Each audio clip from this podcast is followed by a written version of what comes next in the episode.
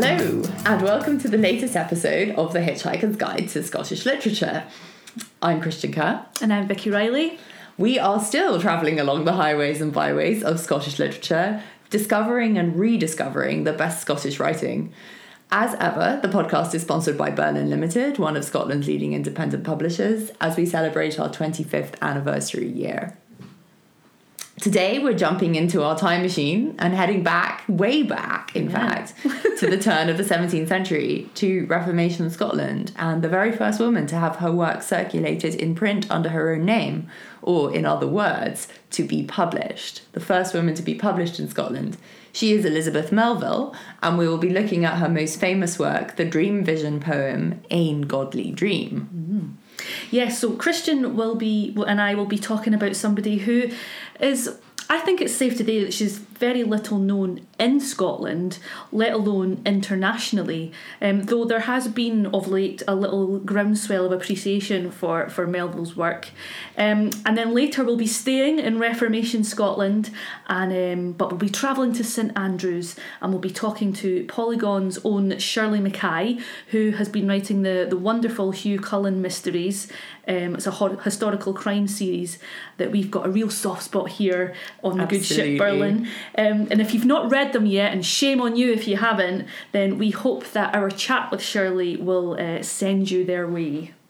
So we're we're keen in this podcast not just to talk about you know the tried and tested foot soldiers of Scottish literature, the obvious names. Um, we want to be able to shine a light on on the hidden corners and uncover the, the hidden gems and read things that we wouldn't naturally gravitate to.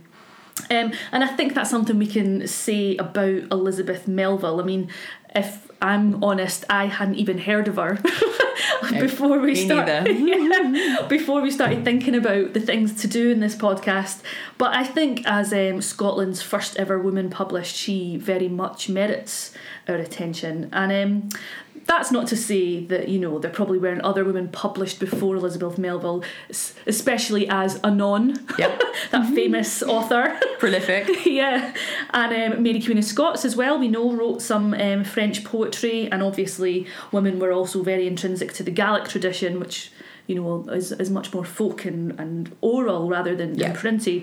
So Elizabeth Melville absolutely then does take on the particular honour of being the first woman published, but she's not also um, just noteworthy because of that. Um, her work actually stands on its own merits. Absolutely. Um, and as you say, um, there is has been a wee groundswell. Um, not quite an earthquake. No, not or an apocalypse. Not yet, not yet. um, Melville was recognised um, in 2014 with the dedication um, of an inscribed stone in Makars' Court at the Writers' Museum on Edinburgh's Royal Mile. You should go and visit and read all the inscriptions. All of them. Yeah, very lovely.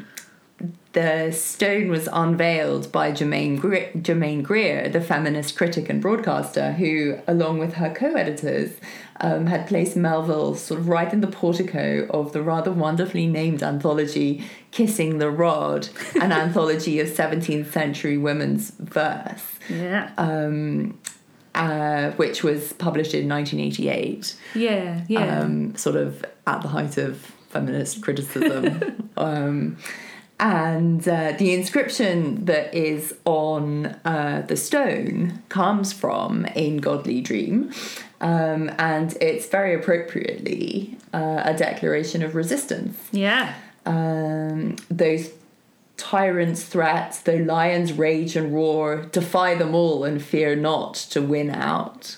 Which is quite stunning. Quite Yeah. stunning. So, since the 1970s and 80s, uh, Melville has been garnering critical attention in early modern studies uh, and at academic conferences where there are often performances of her songs and sonnets. Um, seems like she features in anthologies and guides to Scottish literature, including now this one. yeah, Um, and uh, Jamie Reid Baxter is currently preparing a complete scholarly edition of her poetry too. Yes. So she's ripe for discovery, and her work is pretty fascinating. Though, since it's almost entirely religious and saturated with biblical allusions, it does require some mind bending from us 21st century readers. Yeah. And um, thanks to Jamie Reid Baxter for his edition that we used to read Ane Godlie Dreame as well, um, which, which we got from the very lovely Central Library. Drawing on all resources. yeah. Um, so, Ane Godlie Dreame, um, Elizabeth Melville's best known work, was published in 1603, a very um, famous year in the history of these isles, just as James VI was becoming James I as well. Um, it's a Calvinist dream vision poem, Ane Godlie Dreame, where we follow uh, the narrator, if you want to call it the Yeah, narrator. I Yeah. think so. It's a first person narrative. Yeah, first person narrative. And this person is at the end of her tether with her life. She's really miserable, um, not just with herself, but with the world. So she decides to sit and pray before she goes to bed. And then when she falls asleep, she has a vision where an angel comes to visit her and takes her across um, uh, on a journey across forests and seas and things, a really hard, toiling journey that demands a lot of perseverance. Yeah. And um, and then just as she's about to catch a glimpse of heaven, she can see it in the distance with her guide. She um, is then taken right down to hell to confirm again that um, the the journey to heaven needs a lot of work and courage. And then she wakes up and she realizes the, the truth of what the angel has shown and told her. And then she vows to, you know, mend her her pitying or self pitying ways and keep on fighting the good fight.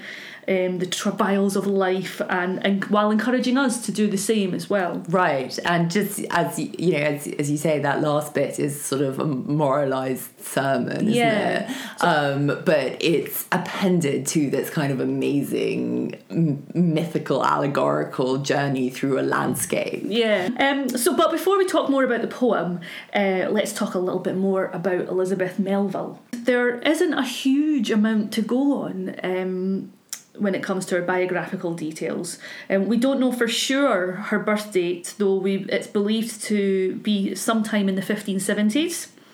Um, though we don't have an exact date. And then she was married to um, John Colville at some point in the 1590s, though again, we don't know an exact date.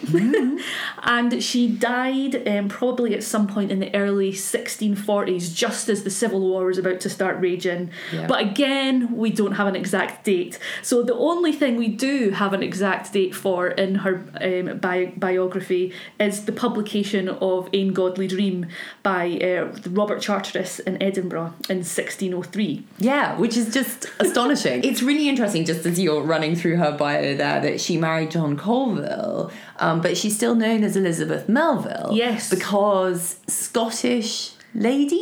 Yeah, in that Didn't- period, they didn't take on their husband's name. So she was Elizabeth Melville. For her, whole life, though sometimes she was known as Lady, Lady Culross after her marriage. Um, but I find it fascinating that there isn't a lot about her because she comes from a well-established Yeah, Scottish that's family. what's so weird. yeah, uh huh. Um, her father, Oh yes, her father James Melville uh, was a courtier to both Mary Queen of Scots and to her son James VI. Um, it's also said that he brokered the marriage deal between uh, Lord Darnley and Mary Queen of Scots, James's parents. In 1603, when James VI moved down to London to uh, take up the uh, throne of England after the Union of the Crowns, um, James Melville did not follow him there. yeah, which is an interesting. Yeah, because that just was like the beginning of the Scots on the Make in London. but um, James Melville, father of Elizabeth, had started his court career as a page to Mary Queen of Scots. So, as that page, he would have spent time in the French court, which was notable for highly educated and literate women. And um, there's a line of thought that, that that might have influenced his decision to educate his daughters in the way that he did. Um, it's also worth mentioning um, in the court context um, that a lot of the 16th century poetry that um, has survived and is anthologized uh, today, um, circulated in court coteries um, in both England and Scotland. Wyatt and Surrey were the Tudor courtier poets, for example, but the 1580s. Uh, saw a coterie of poets called the Castalian Band um, at the court of James VI. And he himself, James VI, wrote an exchange verse uh, with other Makar poets mm-hmm. such as Alexander Montgomerie and Alexander Hume. Yep. Um, and Hume, Alexander Hume, dedicated his own collection of hymns to Elizabeth Melville. Uh, which is one of the first references to her. Yeah, before she published Ane Godlie Dreame. Yeah. Yeah. Um, and it seems likely that the group of friends, uh, which is mentioned on the title page as having encouraged or actually requested um, that Elizabeth Melville publish the poem, mm. um, were sort of like minded people um, with whom she regularly exchanged verse, verse and, and, stuff letters in manuscript. Yeah, yeah, yeah. yeah. Um, and so that's the, the the court life and the literary life, and and there's really nothing much about her domestic life either. Mm. Um, we're not completely sure of how many children she had and how many survived her, though um, uh, research into her archive of letters um, sort of suggest that she had probably at least seven children, maybe more, maybe less. and there are hints too that the marriage that she had was not the best, that mm. her husband was not the, uh, a really great manager of their estate, that um, there were a lot of money woes, even though they were, you know, of the aristocratic bent, and that he had some shortcomings as a family man too. So you might suggest, who knows, this is pure conjecture, but that might be a reason why she threw herself so wholeheartedly mm. into her religious devotion. Um, but also in her letters, Elizabeth Melville herself, she always expressed concern that she she knew that she neglected her family duties because of her devotion to her religious beliefs. Um, she was very close to the leaders of the Kirk in Scotland, um, even writing poems about the imprisonment of um, influential figures such as Andrew Melville and John Welsh when they were imprisoned. Right, they had antagonised James the Sixth. Yeah, mm-hmm. and in the last part of her life, she became heavily involved in the Covenanting movement, um, organising a lot of services and campaigns. She had well, it's said that she had great skills as an organizer, and especially because she had amazing contacts. Because she had this coterie of Absolutely, great yeah. poets, great court um, people, um, and Kirk people in, in, in her little black book. so so she could um, organize lots of great things for, for for their campaign, and she was respected as a pious woman of intellect, and so she she was never really seen as a woman who should think more of her domestic duties, which is yeah. quite so she's almost had her own vocation, or it was yeah, clear yeah. to people. Yeah, yeah. And though women at that time in the church, where they were not permitted to sermonize, to make speeches in public, and all that kind of thing, you could say that that's exactly what she did in her poetry, particularly with poems like Ane Godlie Dreame. Yeah, absolutely. And you know, her the devotion like really comes through in um her, her poetry. Anyway, I think it's quite hard for us living yeah. in like a multi multi denominational or even a secular society in the twenty first um, century. Yeah, yeah, to understand the kind of religious fervor of the past. Yeah. Um, but it might be helpful to give a brief and very oversimplified sketch of the religious landscape of late sixteenth century Scotland, um, which was quite different to that of of Tudor England, um, I sometimes feel that uh, we learn about the Reformation through Henry VIII's divorce. Yeah, yeah. Um, and uh, with a sort of sidebar about John Knox. yeah. But um, the Protestant Reformation took hold over Europe in different ways and, in, in different places. Mm. And in Scotland, the Reformation saw the establishment of a Protestant Presbyterian church, mm. no longer governed by bishops appointed by the monarch, but governed instead by a committee of ministers, which was known as the Presbytery. Mm. And this was calamitous for Mary Queen of Scots, mm-hmm. who was Catholic and, of course, then, you know, really was not a member of the faith. But it also wrestled the church away from the state by creating a sort of um, more egalitarian Yeah, structure yeah. and taking the appointments out of the gift. Mm. Um, Yeah. and Which, you know, didn't go down well with the royal courts. no, well, and particularly as the monarch believed himself appointed to be God, so it really disrupted that structure. yeah. And James the Sixth was a real believer in the divine right of kings, Yeah. and so he found that very disruptive. Um, and though he was a Protestant, he found that the church's autonomy undermined his political power, and his and so his reign and that of his son Charles was characterized by a series of struggles with the Scottish Church, mostly about his right to impose appointments and even texts like prayer books Yeah. and liturgies and stuff on the Scottish Church. And this all came to a head with the signing of the Covenant in 1638 and a decade, Yeah, well, more than a decade. I mean, that led to the English Civil War, really. Anyway, perhaps the most important thing about the Protestant Reformation, though, haha, is that it encourages the individual to form their own relationship with God. Yeah. And it does this in lots of ways, and that in itself is politically radical. Mm. But the Calvinist brand of Protestantism, Protestantism that took hold in Scotland has two aspects um, that I think it's crucial to understand to sort of get have a little way into this poem. Yeah. Um, first, um, that the Calvinist view of man is that humans are lowly and wretched and worthless Oh, in comparison to God, who is perfect and a decisive judge who extends grace and mercy. to us terrible, terrible humans. It, you know, in a fallen world, um, and that um, people uh, have to struggle to attain salvation, strive for it. Um, and secondly, um, I think that in any discussion of um, Protestantism and literature, it's really important to emphasize that um, Calvinism, in particular, pra- placed a premium on the private reading of scripture Yeah. as a way of like accessing God. Silent reading, you Yeah. know, that became much more prevalent, you know, with the printing press and all that. Before, reading was something that you did out loud. Yeah. Um, and, it, and, you know, to read to yourself.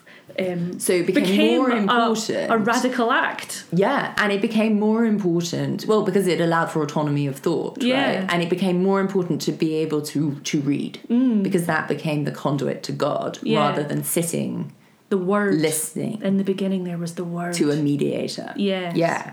The book of the Calvinist Church is the Geneva Bible, and the Geneva Bible is like heavily annotated, and this like job of interpreting the Word of God again and again um, became a sort of like ri- ritual of faith. And a way that you proved your faith. And um, it also meant, though, that, you know, as religion became really textual, um, literature became stuffed with sort of biblical allusions and interpretive games.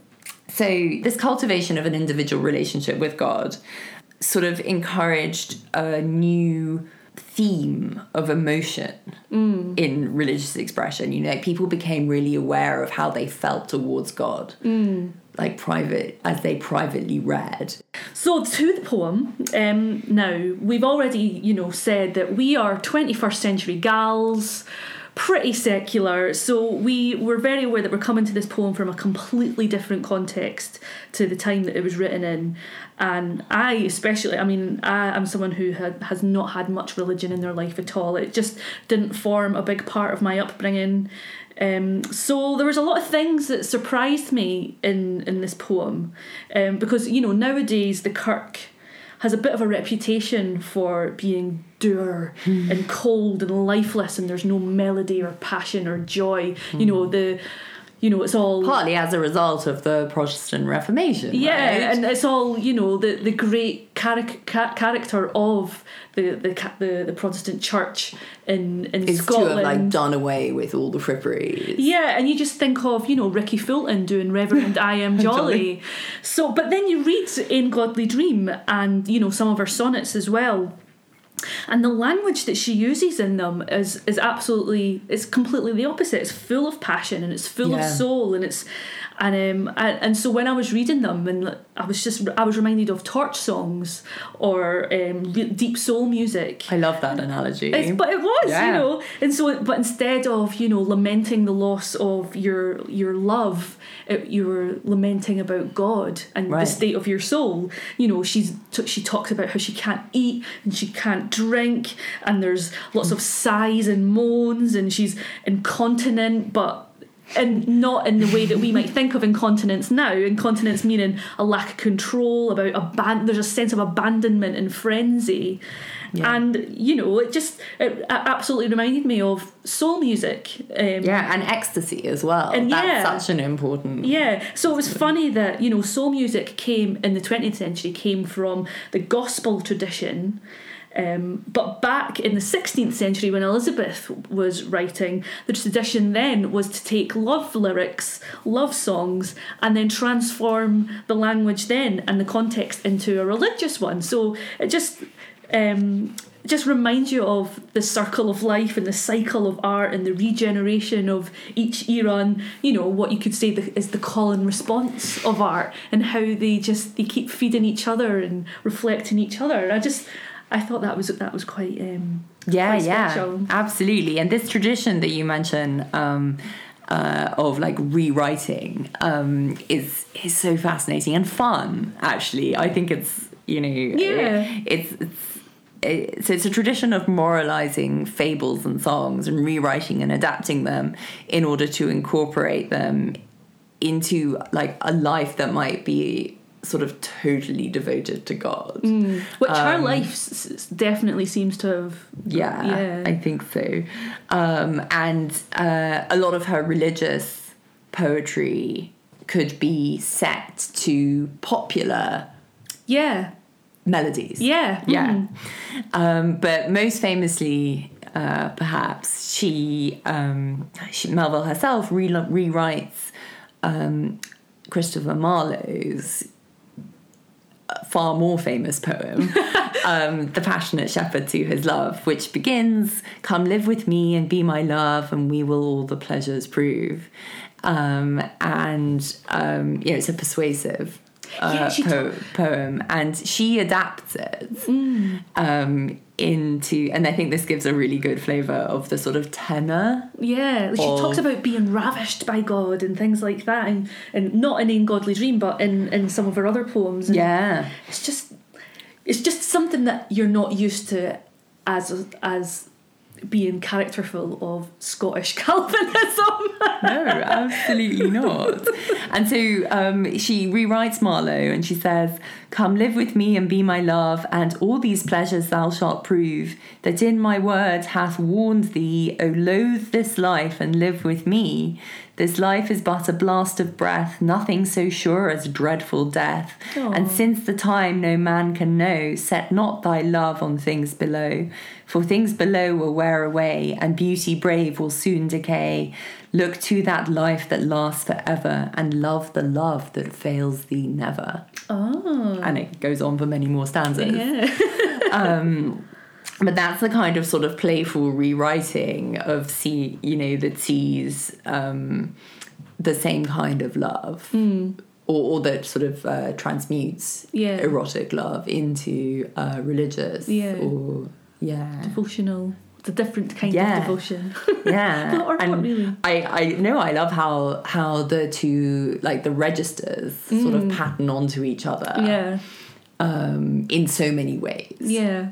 But also it's um sort of like apocalyptic and powerful at the same Mm. time. It reminds me of uh, John Donne's Holy Sonnets. Ah. Um, and like batter my heart, three person God.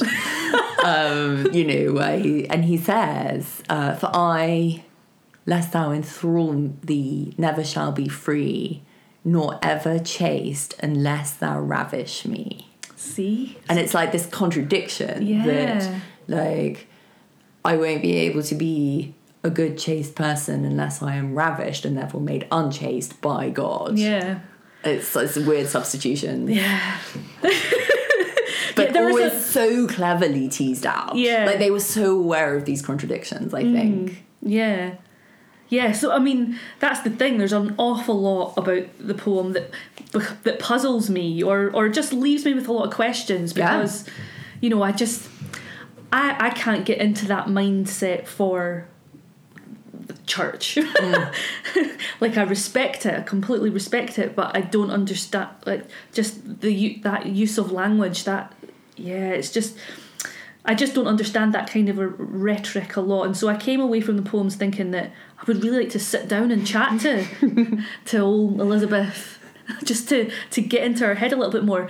And with you know with keeping on with the sermonizing and all that kind of thing, there's a lots of repetition in Ane Godlie Dreame, um, Yeah. lots of repetition of words, lots of repetition of phrases.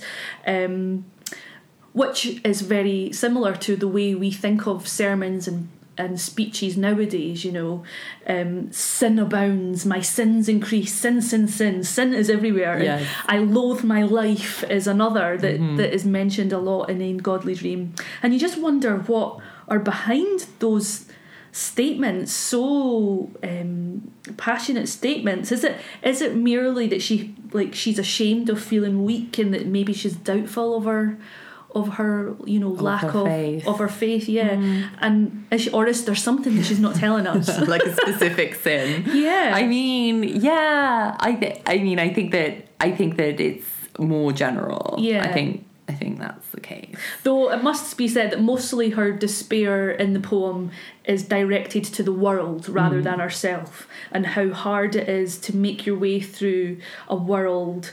Um, I thought upon this false and iron age, the world prevails, our enemies are strong.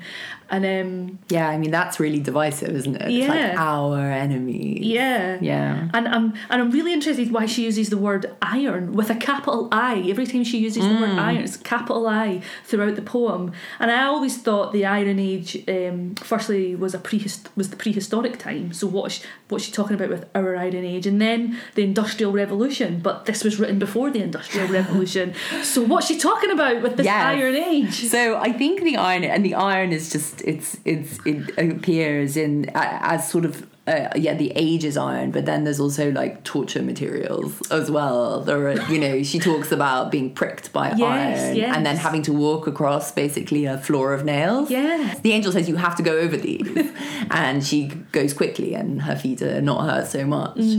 Um, but um, I think the the idea of the Iron Age um, here is, um, I think, part of the sort of range of. Like allusion to the poetic tradition Right. um, that's here because um, you know the pilgrim's journey is structured like bunyan's pilgrim's progress.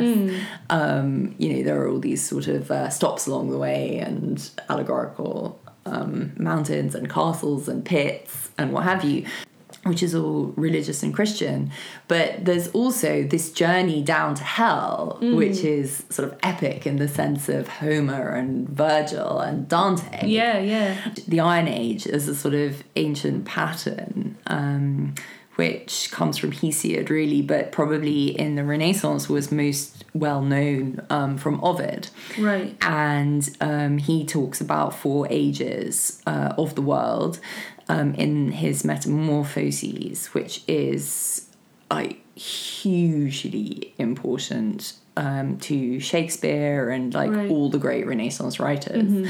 Um, and so the first age, of course, is the Golden Age, Right. So that's the promised land kind of thing. which may or may not have ever existed. Yeah, yeah. Yeah. So, Right.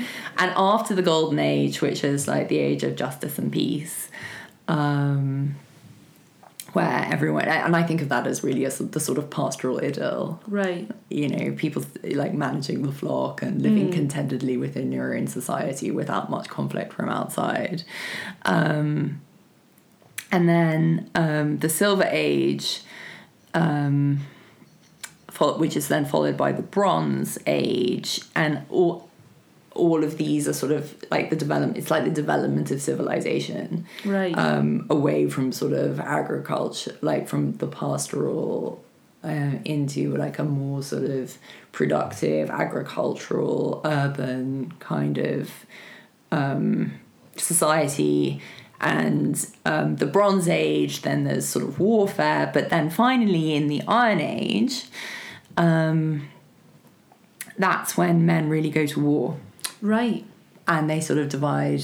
You know, there are nation states and conflicts, and um, Right. Okay, that makes much more sense. all the good virtues have fled. Yeah. So yeah, I just I had my historian head on rather yes, than right. yes, no, it's like broader, broader. Right. Um, and I think that uh, I think that what is going on in all poetry, though, is that almost all poetry is written from the Iron Age, imagining the gold.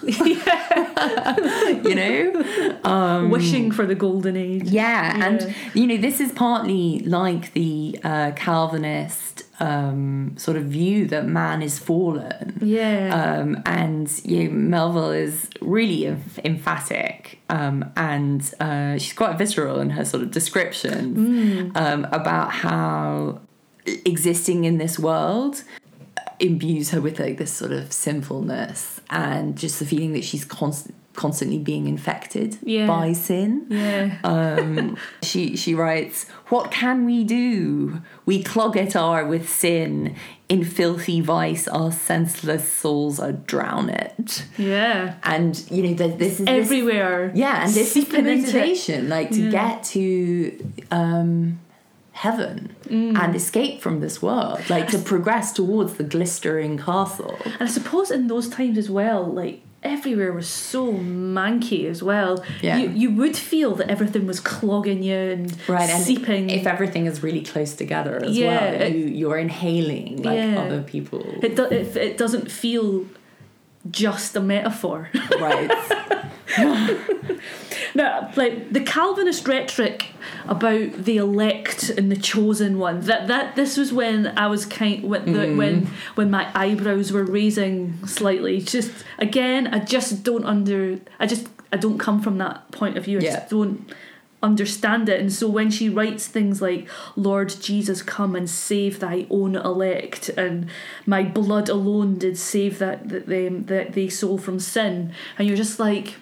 Yeah, I think one of the things that's interesting is that there's a sort of sense of entitlement there. Yeah, I, that that's that's what I can't get my head around Hmm. yet about being chosen as the ones that are allowed to go to heaven or the Yeah. promised land. I think I think there's a reproachfulness in her dialogue with the angel. She, you know, she's calling on God and she's saying, "God, why is it so hard? Because I'm a good. I'm good. yeah, I'm one of your chosen ones. Yeah. So I shouldn't be this weary. Right. And I always mm, and um, that's very divisive first of all Mm. Yeah. and you know it's not it's not necessarily as egalitarian as as egalitarian as we're led to believe that like exactly. this foundation Yeah. is meant to be so there's just, there's that that contradiction in Calvinist rhetoric and and as it presents itself as like a force of good and a force of you know a democratization of how religion works and Yeah. yet they talk about the elect they talk about the chosen Yeah. it's just something i can't get my head around No, well, and and so there's this there's this sort of sense of entitlement, but the angel also says to her, you know, don't get over ambitious. yeah watch You- yourself yeah Yeah. you know just a So particular pride, of course, is Yeah, a sin. That's one of the con- co- uh, contradictions, or Yeah. one of the sins that a Calv- uh, someone who believes himself to be elect will be obviously guilty of. Yeah, and it's and it, and it, that's especially the angel saying that is especially obvious at the bit where she gets the glimpse of heaven, and she thinks she's just about there, and she's feeling quite pleased with herself, and then all of a sudden, you know, the guide Jesus brings her down to hell. Yeah, But and even- and the angel says, "The nearer heaven, the harder is the way." yeah, yeah, but even then, even when she's brought down to hell, um. She can't help but give a little dig at her at her religious enemies. You know, she says, right. Is this, said I, the papists' purging place? Meaning, is this God-forsaken place purgatory that um, you know? Um, and and then and then the Jesus guide says, no, pur- purgatory doesn't exist. The brain of man invented that purging place.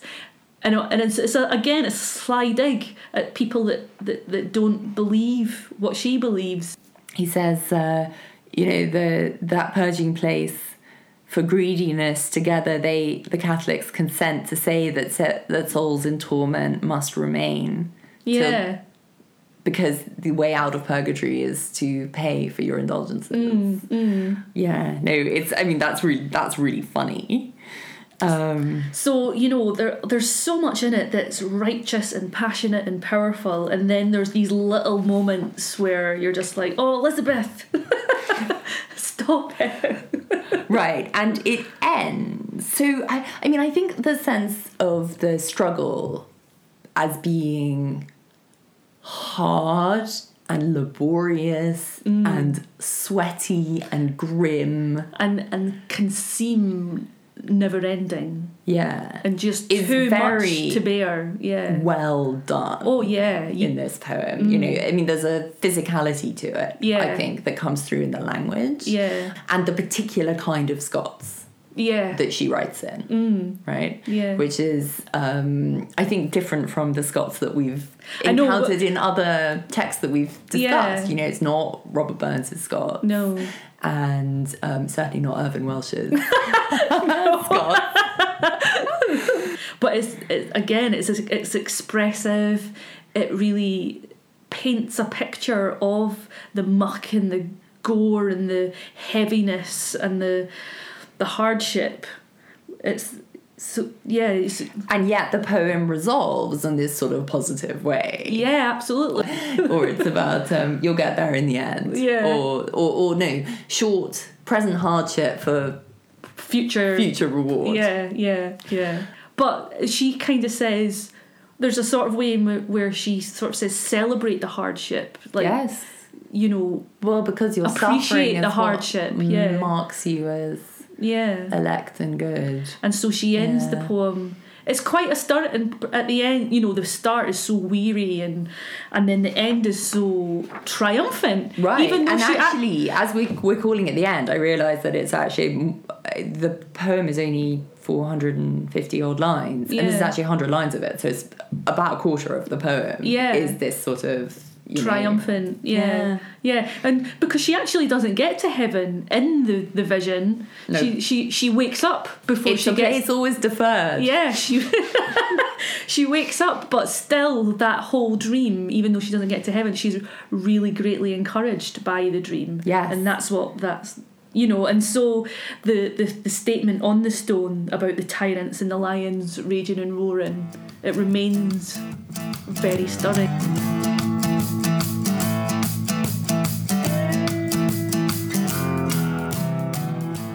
Hello, we're here in the Birlinn offices.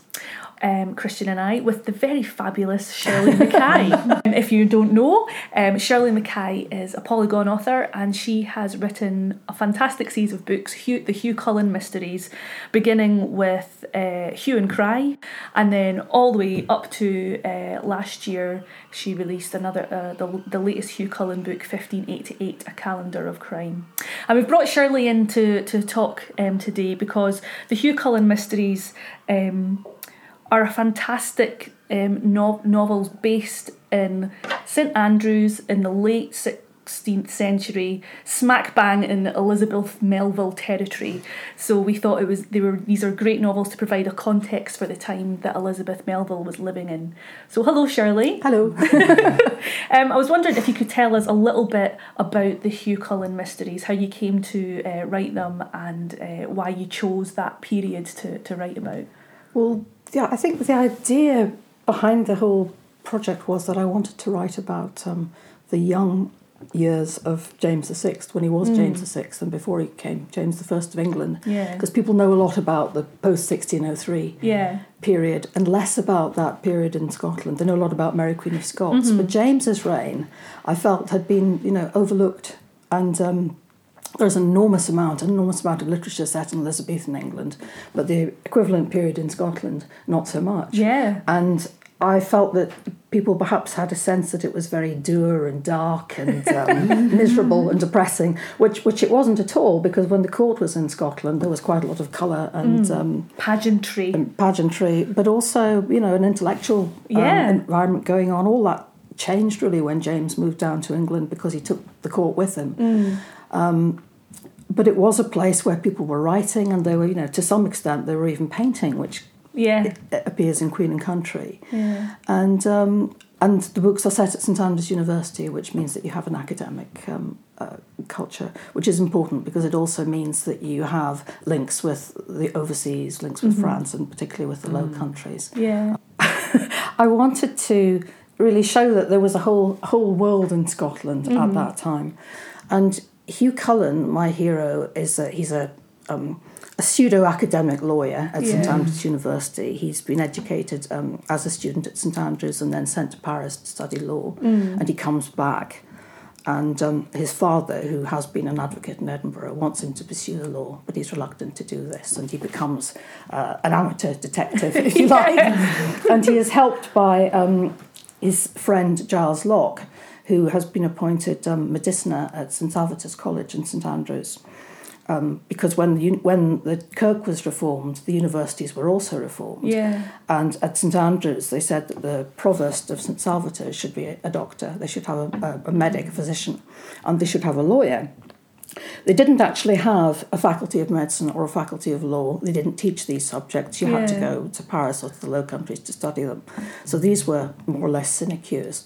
So the idea is that um, you know Giles is the, the doctor and Hew is the lawyer. They don't have a great deal to do other than solve solve mysteries. So within the um, parameters of what's available, you know, historically, Yeah. they sort of ex- push. I push that as far as I can, and Yeah. use the conventions of crime fiction as well to make it into a what I hope is a satisfying mystery story. So you've got this amazing backdrop of religious strife, um, court intrigue, because during the period of your Hew Cullen mysteries, they start in 15... Fifteen seventy eight, and, then we're they- up to 1588. We are yes. I think originally I'd envisaged going to. 1603 and then I Right. realised that at the rate I was writing them and I, I hadn't intended to write them in real time and to sort of set one each year. But um, there was something that happened in each of those years that made me think I've got to actually use Yeah. this historical event as the germ of the story. Mm-hmm. and in fact the politics and the, the historical context are, are fairly peripheral to the story which is about real people's lives. I mean that's what I'm interested in. I'm interested in how people lived Yeah. and felt. And um, But how those big stories affect well, small yes, communities. that's right. That's Yeah. right. And the other thing is that some of the things that happened could only have happened in that place and time. Yeah. James was he was very clever actually at playing along with both sides, and he often did have have Catholic favourites. But that you know that I think was. A positive for Scotland because it, it helped to avoid sort of um, Yeah. dissent through the country. It worked, it worked Or quite too well. much bloodshed. Yes, yes, yes, yeah, yeah. I mean, you didn't sort of have the purges No. that you had of Catholics in um, in England and um, recusants being um, you know imprisoned and, and and the rest of it. So it was a much more it was a much more tolerant um, regime for that reason. Um, but there was, of course, you know, dissension between the people and the crown. But I, I think the Reformation in Scotland was much more. Um, there was much less strife because it was not imposed by the crown down as it had Right. been in England. You know, it was sort of came from the people up, mm. and so um, it, it, it was it was much more social. And Scotland, I mean, ever since I think has been much more social, and that's one of the the interesting things because it did give opportunities for people to you know to become educated and to and uh, and I, I satirise the um, Reformed Church quite mercilessly in the books. But actually, you know, I think it was a very positive force in- in, many ways. yeah. And um, you know, and, and of School course it was of course exactly Yeah. and. Um, and, and and really, the same Kirk Sessions who were oppressing people were also providing um, material comforts for them when they needed them, and um, you know it was a social security system, Mm. Yeah. and it, you know, and it was all enclosing, you know, provided that you were prepared to follow the rules. but of course, people aren't, and so you, you get the, um, the the conflicts and the stories which are fun. And when you take Calvinism, you know, to its extreme, I mean, it's very easy to satirise, and it's it's enjoyable to do that. Yes, we've been talking about Elizabeth Melville's Ane Godlie Dreame. Um, do, are you familiar with Elizabeth Yes, Melville's work? Elizabeth Melville's father. His um, his memoir was the source for my description of Walsingham's visit to Scotland in um, in Friend and Foe. Elizabeth sent Walsingham up. Um, you know, on a, a thankless errand to try and convince him that um, you know he, he should well first of all you know he should remain Protestant and he should um, consider his alliance with, with England over and above everything else and that he shouldn't have um, advisors round him who she didn't approve of. And James took exception to this, but um, she lent uh, Walsingham was very ill at the time, and Elizabeth lent him a carriage to travel in. When he arrived in Scotland, this is the part that I, I took from um, Melville because I don't think it's recorded anyone anywhere else, and he mentions that him coming in this carriage. But because there are no roads, and there were no roads to speak of in Scotland, Yeah. it wasn't designed for, for carriages. I mean, they were they barely sort of um, wheeled carts until the 18th century. Um, so he had the most miserable time because you know, on an unsprung carriage where there are no roads. And of course, what was um, meant to be a sign of status was interpreted by the local people as being a sign of weakness. You know, this man is just Right, an invalid. He's, he, he's in he the in a, he's in a carriage. carriage. You know, he has to be carried around. So it really undermined his um, his embassy Interesting. and um, and, that's in, in Melville. So I thought that was that that it interest that that amused me because I could imagine the little boys sort of running after him. So you have this stunning political backdrop. What was it that made you decide to use that backdrop to tell crime stories, to tell mysteries? I think the period lends itself very very well to that because it you know it, it's a period where you have a lot of you have a lot of intrigue and even the literature of the period they like riddles they like acrostics they like you know they like hiding things in plain sight they have um, you know jewelry with hidden compartments and all and, and you know, the puzzle you know it, it works that Death paintings. Yes, yes, exactly. um, all that works very well, and also I think the fact that you're sort of you- you're on the cusp of everything. I mean, science and discovery. know, there's so much out there. The world is coming much closer, so it's a you know it's an exciting period when you can do you can do a lot with it, and then of course you have all the um, the, the religion, the, the tensions and the conflict um, that come from the Reformation itself. Yeah. The first Which- three books um, definitely seem um, more sort of standalone mysteries, and then by the fourth book, it, all the mysteries and the intrigue they become much more deeper, and so there's not as there's not like a central crime to be Yeah. solved. There's just there's just lots of intrigue and mystery running through because of the political atmosphere at the time. Um, so, and so to me, as I was saying to you earlier, a lot of these books they feel. You know, everybody talks about how um, TV shows are now novelistic. Yeah. Well, I, I got that sense from from these books as well. Hew Cullen, you seem you want to binge read them in the same way that you you binge watch uh, Breaking Bad or The Wire or something like that. I think this is something that happens when you write a series of books that you either I mean you either just sort of write the same book five times which I was trying not to do. Definitely, same. book in a different colour. Or you get deeper and deeper into that world. And as you do you know it, it, it goes in all directions. And the, the problem is reining it in actually. The problem is not Well, it's good that letting you know. it expand You know how um, like everybody, n- nobody ever wants to move to Midsummer, and so it would be the same as if there were oh here's St. another Andrews. murder in St Andrews in the Yes. sixteenth. So like you've got different mysteries in di- in different books, and Yeah. and they all provide different levels Yes. of intrigue. That's right. I mean, I, th- I think the, they have different motives. I mean, Yeah. as well with crime, there are only so many motives that you can use. Sex and, And money. again, it is it, it is very difficult Yeah. to come up with um, original original plot lines, and history is really suggestive and helpful for that because there's Yeah. a there are things that happen that can only happen at that time and place. So it gives you it gives you a lead in. hmm and um, and the characters do as well. I mean, you know, a character comes to mind, and you think, yes, that you know he would behave like this, and he would do that. And even people who are spies or um, Yeah. you know, or who may seem to be traitors, hmm you know, are, are are conflicted. Yeah. It's hard. I mean, it must have been hard for, for people whose religion was completely overturned and everything that you believed in. Yeah. Um, so people who, who still believe in Mary, you know, why wouldn't you if you've been if this is your you know if you're suddenly told that your your god and your your monarch are Wrong. utterly completely Yeah. reformed, that can be a hard thing, you know, a hard thing to come to terms with. So Yeah.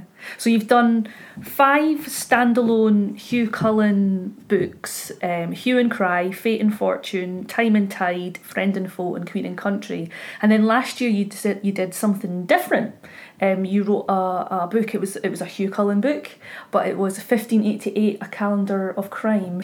Um, explain to us why you, you decided to do something different with Hew Cullen. it is, it's five long short stories, I Yeah. would say, that if you put them together, they do make a book because they take you through the year of 1588. And the idea of it was to write, um, I wanted to write a story for each of the Scottish quarter days. And an extra one for Yule because everybody likes Christmas stories. So. We do. And of course, if you're writing about the Reformed Church, you know, Yeah. and whether you celebrate Christmas or whether you don't celebrate Christmas. So the the idea was that there were there were going to be these four stories plus plus Yule, and um, for each of the quarter days, which are um, Candlemas, Whit Sunday, Lammas, and Martinmas, and they would take you through the year, and they would be concerned with with really the old superstitions and. Um, the tension between these superstitions and, you know, the reformed, enlightened modern Yeah. society Yes. which um, uh, because it's very very hard to um, get people to uh, stop believing in the things they've always believed in whether these are miracles or ghosts or Ravens. or, or the seasons yes or, or you know because people's lives were still very much controlled by by the, of- seasons the rhythm the rhythm of the year And after 1588, you're now giving Hew Cullen a bit of a rest.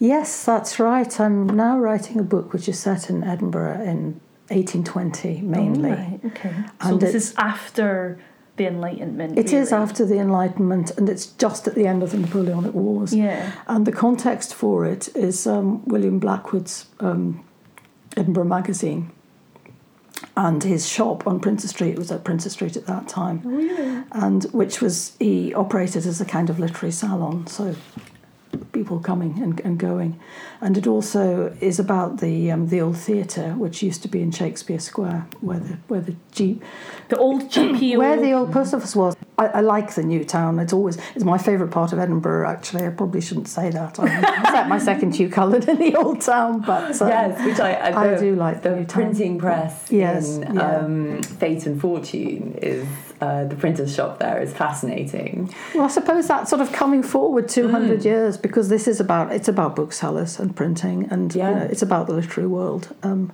very much, everybody reads and everybody writes because they did in Edinburgh at that time. Yeah. So it's a literary mystery. It is a literary mystery, yes. And there is a, I mean, the, the historical context is so rich. Mm. It's about the multiple personalities that um, the writers for the um, Edinburgh magazine, Blackwood's magazine, used. Because they wrote under different They names. did write under different names. They wrote under each other's names. They pretend, you know, and it's mm-hmm. about, you know, Talk about fake news. absolutely yes, and also, you know, trolling because yeah. you know you can adopt an anonymity and you can say anything about anybody and they did you Mm, yeah. know and um, even about people who were their close friends and it ended up with um, John Scott of the London magazine being killed in a duel because he called them out for libel I mean they were libeling each other all the time Yeah. but if you didn't actually know who'd written Right. whatever it was that was said and you accused the wrong person you know, then they could call you out and they'd have a duel you know Yeah. and, and, and John's they case, still John Scott's also case he was killed I didn't. It wasn't me that wrote that. Yes. I don't write for Blackwood. Well, and there was a constant Prove shifting it. about who was the editor. that's right. So, um, so the book is really exploring that. It's exploring the dangers of multiple personalities, and it's exploring um, anonymity and you know the license that you have when you don't put your name to it, and how, how this you Mm. That's know can right. become can become toxic as it does nowadays. You know, on the internet because people think. Nobody knows who I am, so I can do and say anything I like, and of course it And do you have has like a, tragic repercussions. a fictional central character I then do. you bring in real I life? do, yes, and he's just like actually he's Cullen. actually narrate he narrates the story, Right. which gives it a very different feel and tone. Um, but like Hew, he is a young character, and he's someone who starts off being quite. Um, he, he gets a job in Blackwood Shop when he's young, and he starts off being um, completely drawn into and, and, and starstruck, you know, by this world because he has literary aspirations himself, and, uh, and and then gradually, you know, becomes aware that it's really poisonous. That's well, wonderful. we are very much looking forward to your literary mystery set in Edinburgh. Thank you. And if you've not read any of the Hew Cullen books yet, then go out and snatch all of them while you can. Um, Yeah. We've just redesigned the covers, so they're looking particularly beautiful just now too. Thanks a lot, Shirley. Thanks very much. So it's been really fascinating to be in 17th century Scotland. Yeah. Um, I've been really surprised at how interesting and exciting and fun it's been to read a poem that I thought wouldn't be accessible. Yeah. I think there's like a real personality and accessibility to the the voice Yeah. of that poem and the journey. Yeah, I, I thought when we first decided to do this, I thought I would struggle with this Mm. one to read it and to get it and to understand it. But actually, the Scots wasn't hard to understand. No. And, you know, the uh, and as you say, her per- her personality completely shone through in, in the poem. Um, And that's not to say that some of the ideas are hard for us Yeah. to sort of understand, but that um, the poem was sort of there was a clarity to it. yeah, yeah, uh huh. And itself. and also you know you you always you look at you watch period dramas and things and it's just all dark and bleak and black and and all this kind of thing and then but then you realize when you read a poem like that what the people were really like yes, and, and the passions yes, that and had. exactly, and to understand how rich the idea of their their relationship with God, or how central to life, how much time and mental energy and emotional energy Mm. Yeah. was bound up in that kind of thing. even though the context of of her her passion for you know the Kirk and all that maybe we don't quite get that mindset but you could argue that you know that part of the personality is still within us now you know with how people think about politics how people Mm. Yeah. think about their preferred modes of culture you know Mm, we are st- we are we can be still pretty tribal you know Yes. there's mods and rockers as well as Calvinists and yeah Catholics. yeah Yeah. Um, I often worry, wonder, you know, that, you know, we all talk about how the novel is like the genre that best expresses individual thought and hmm, feeling. yeah. But I feel that once you start looking at literature from other centuries that massively predates the novel, you know, all Yeah. the lyric poetry, you know, start, yeah, there are thoughts and feelings and individual hmm. sort of questions. Absolutely. Like they, it comes out in literature in every age. Totally, it's not the modernists didn't invent interiority, No. exactly.